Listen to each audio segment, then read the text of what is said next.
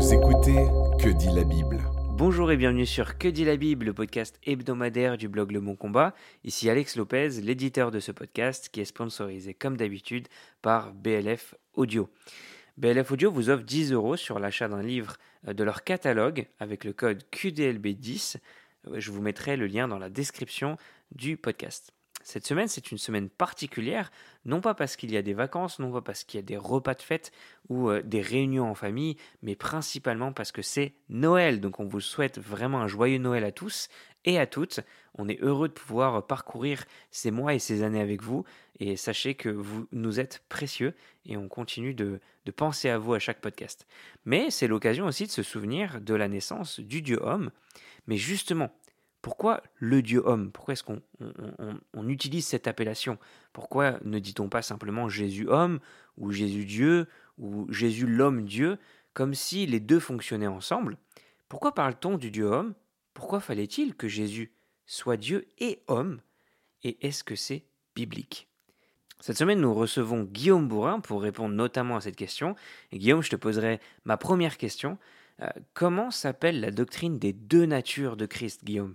Alors, cette euh, doctrine, mon cher Alex, s'appelle le diophysisme. Alors, vous connaissez certainement la position trinitaire qui implique qu'il y a une distinction entre nature ou substance et euh, mode d'existence ou personne ou hypostase. Euh, on dit souvent que Jésus est une des trois personnes de la Trinité. On dit également que dans la Trinité, vous avez un seul Dieu manifesté en trois personnes une seule substance divine qui se manifeste en trois modes d'existence, trois hypostases, trois personnes, encore une fois, ce sont quasiment des synonymes. Donc vous savez que Dieu le Fils est la deuxième personne de la Trinité, qui existe donc de toute éternité, mais le diophysisme se focalise sur la personne du Christ incarné. Le diophysisme, en fait, c'est euh, une contraction de deux mots grecs qui signifie deux natures, de physios en quelque sorte, et c'est la position christologique adoptée au concile de Chalcédoine, notamment contre le monophysisme qui défendait l'existence d'une seule nature. Donc le monophysisme, cher euh, aux coptes orthodoxes encore aujourd'hui, prétend en fait que la nature divine de Jésus aurait absorbé sa nature humaine, ce qui pose des problèmes comme on va le voir dans quelques instants. Et donc le concile de Chalcédoine affirme que Christ est une seule personne, une seule hypostase, mais qu'il est reconnu en deux natures divines, deux natures divines et humaines, excusez-moi, sans confusion, sans changement, sans division et sans séparation. C'est ça le diophysisme et c'est la doctrine classique défendue par tout le protestantisme et adoptée notamment au concile de Chalcédoine.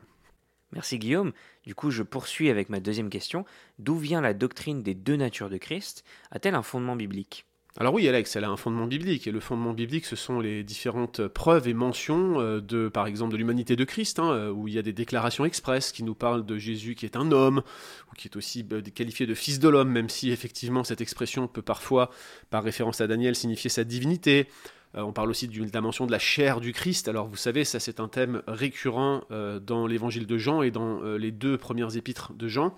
Jean qui luttait avec un groupe de- de- d'hérétiques qu'on appelait des Sérinthiens, euh, de disciples d'un dénommé Sérinthe, qui tendaient à nier l'existence charnelle, ou en tout cas l'union du divin avec la chair en quelque sorte, et donc il insistait sur cette notion de chair, sarx en grec, pour montrer que Christ existait comme un homme. Christ a des traits humains, euh, il a un sexe déterminé, il est soumis aux lois de la croissance humaine, il a euh, fait tout un tas d'actions, et même il a subi des choses en tant qu'homme.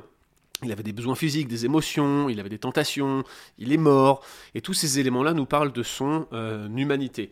Il y a également des preuves de sa divinité, euh, on les classe souvent en quatre types. Il y a euh, les arguments onomastiques qui se focalisent sur les noms divins, le fait que Jésus soit explicitement appelé Dieu ou qu'il ait des titres divins. Les arguments latréotiques, c'est des arguments qui portent davantage sur l'adoration, on adore Jésus comme Dieu. Il y a ce qu'on appelle des arguments énergétiques, de énergéo en grec, qui sont plutôt ces modes d'action.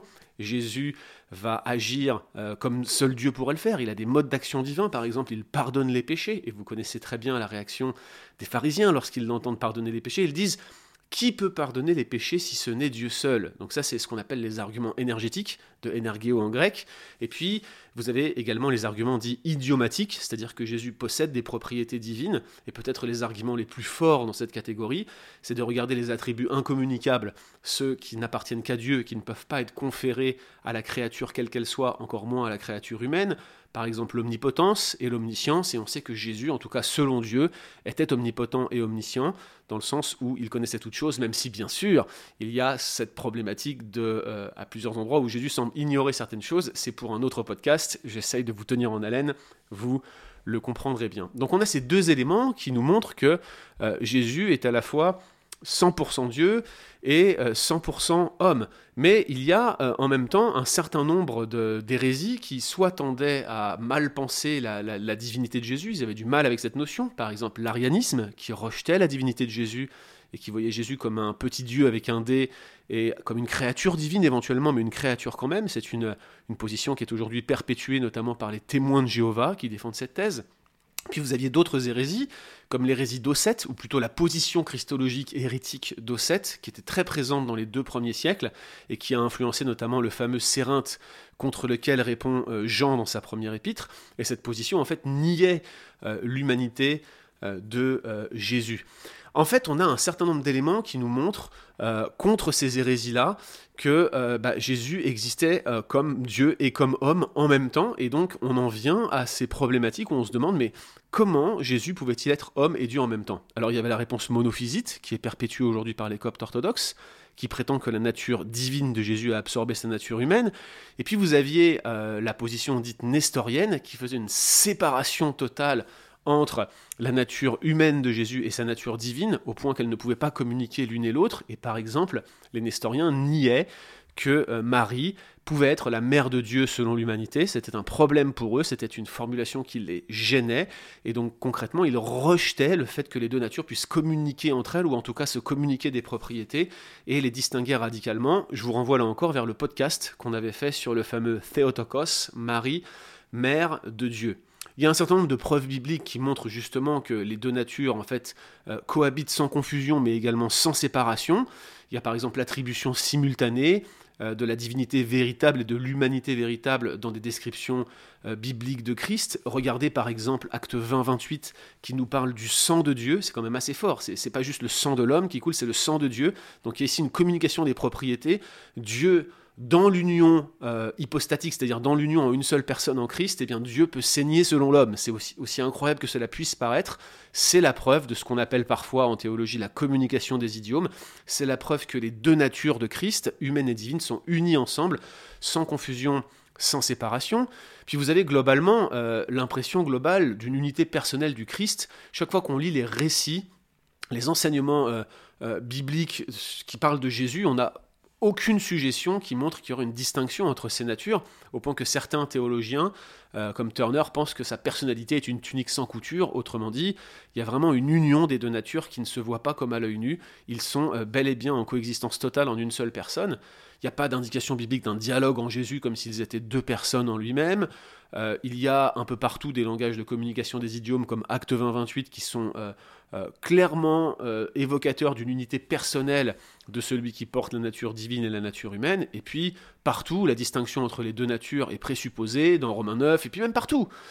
Euh, donc ces questions-là, finalement, elles sont presque récurrentes, et c'est pour ça que le concile de Chalcédoine conclut finalement que Christ est reconnu en deux natures, sans confusion, sans changement, sans division, et sans séparation. Alors je ne vais pas vous lire le, credo dans son intégralité qui est particulièrement long, mais notez simplement les phrases suivantes. Hein. Le credo dit Nous confessons un seul et même Fils, notre Seigneur Jésus-Christ, le même parfait en divinité, le même parfait en humanité, le même vraiment Dieu et vraiment homme, composé d'une âme raisonnable et d'un corps, consubstantiel au Père selon la divinité, et le même consubstantiel à nous selon l'humanité, donc de nature, en tout semblable à nous sauf le péché, avant les siècles engendrés du Père selon la divinité. Je saute une partie du credo ici, et je continue un peu plus loin, il dit, il est reconnu en de nature, sans confusion, sans changement, sans division, sans séparation, la différence des deux natures n'étant nullement supprimée à cause de l'union, la propriété de l'une et l'autre nature étant bien plutôt sauvegardée et concourant à une seule personne, une seule hypostase, un seul Christ ne se fractionnant ni ne se divisant en deux personnes, mais un seul et même Fils engendré, unique, Dieu Verbe, Seigneur Jésus-Christ, selon que depuis longtemps les prophètes l'ont enseigné de lui, que Jésus-Christ lui-même nous l'a enseigné, et que le symbole des pères nous l'a transmis. Voilà, ça c'est le symbole de Chalcédoine qui récapitule en fait les données bibliques sur le fait que ces deux natures existent. Donc les données sont bibliques. Le, le, symbole de Chalcédoine et le concile de Chalcédoine réagit à un ensemble d'hérésies qui soit niaient la divinité de Jésus, soit rejetaient son humanité, soit carrément avaient une mauvaise perception de la manière dont ces deux natures coexistaient ensemble. Et euh, finalement, ce concile est la meilleure formulation des données que l'on retrouve dans les Écritures. Pourquoi fallait-il, Guillaume, que euh, Jésus soit Dieu et homme à la fois? Pourquoi fallait-il qu'il s'incarne de cette manière?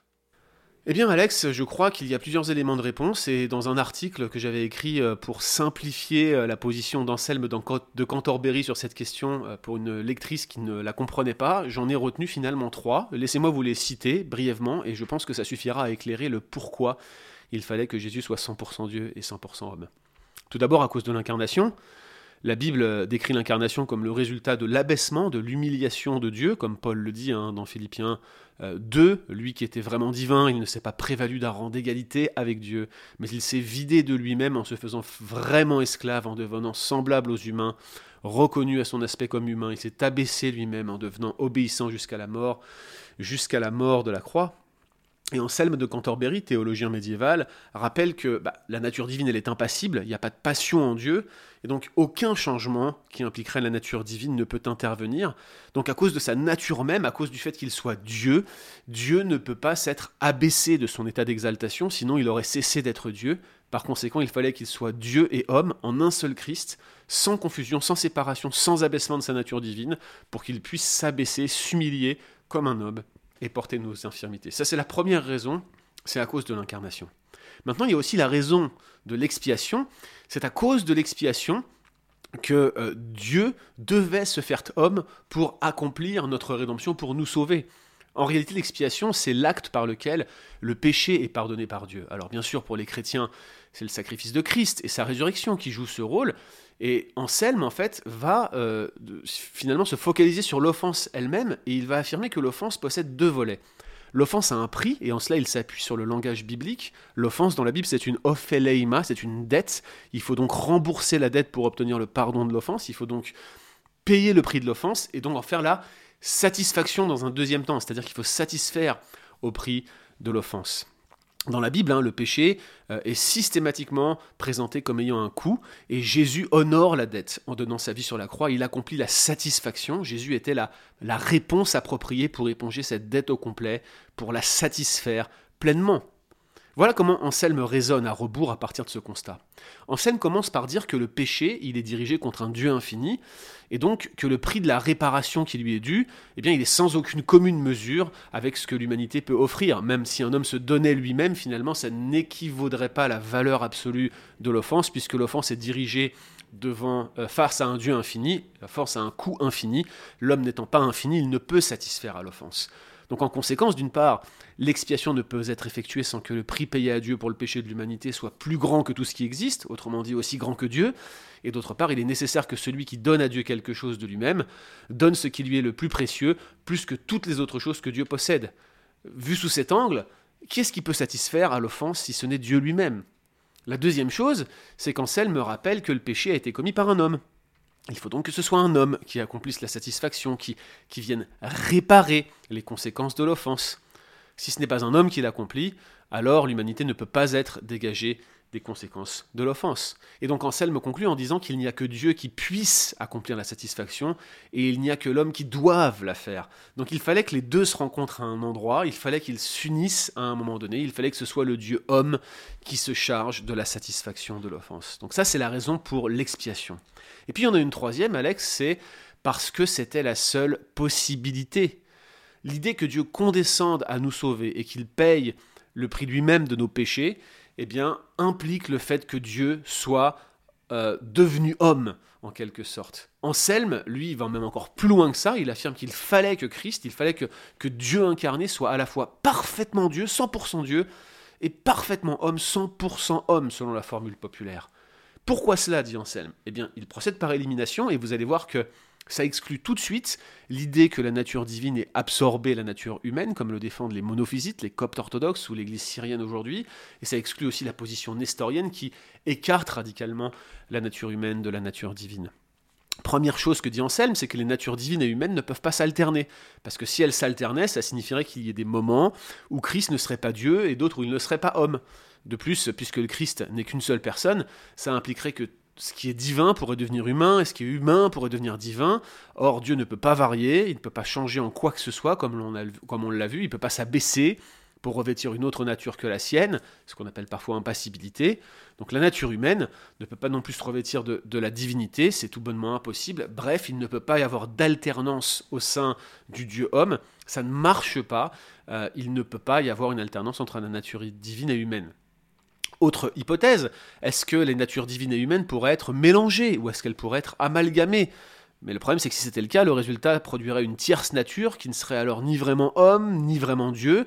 Cette option paraît euh, là encore peu probable.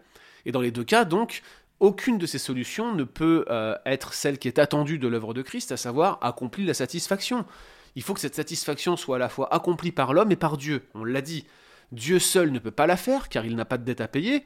L'homme seul ne peut pas la faire car il ne peut pas satisfaire au prix de l'offense.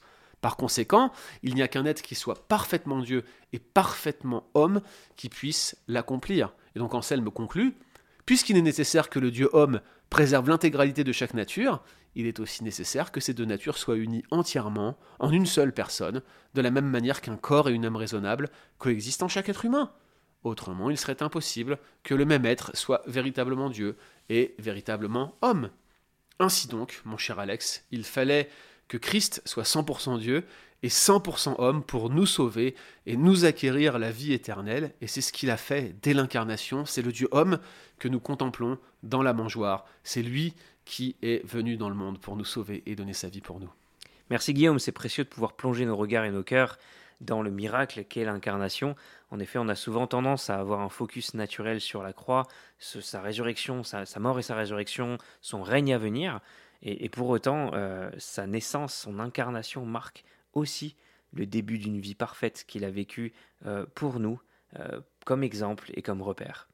C'était Que dit la Bible en partenariat avec BLF Audio. N'oubliez pas de profiter du livre qui vous est offert cette semaine. Et quant à nous, on se retrouve la semaine prochaine.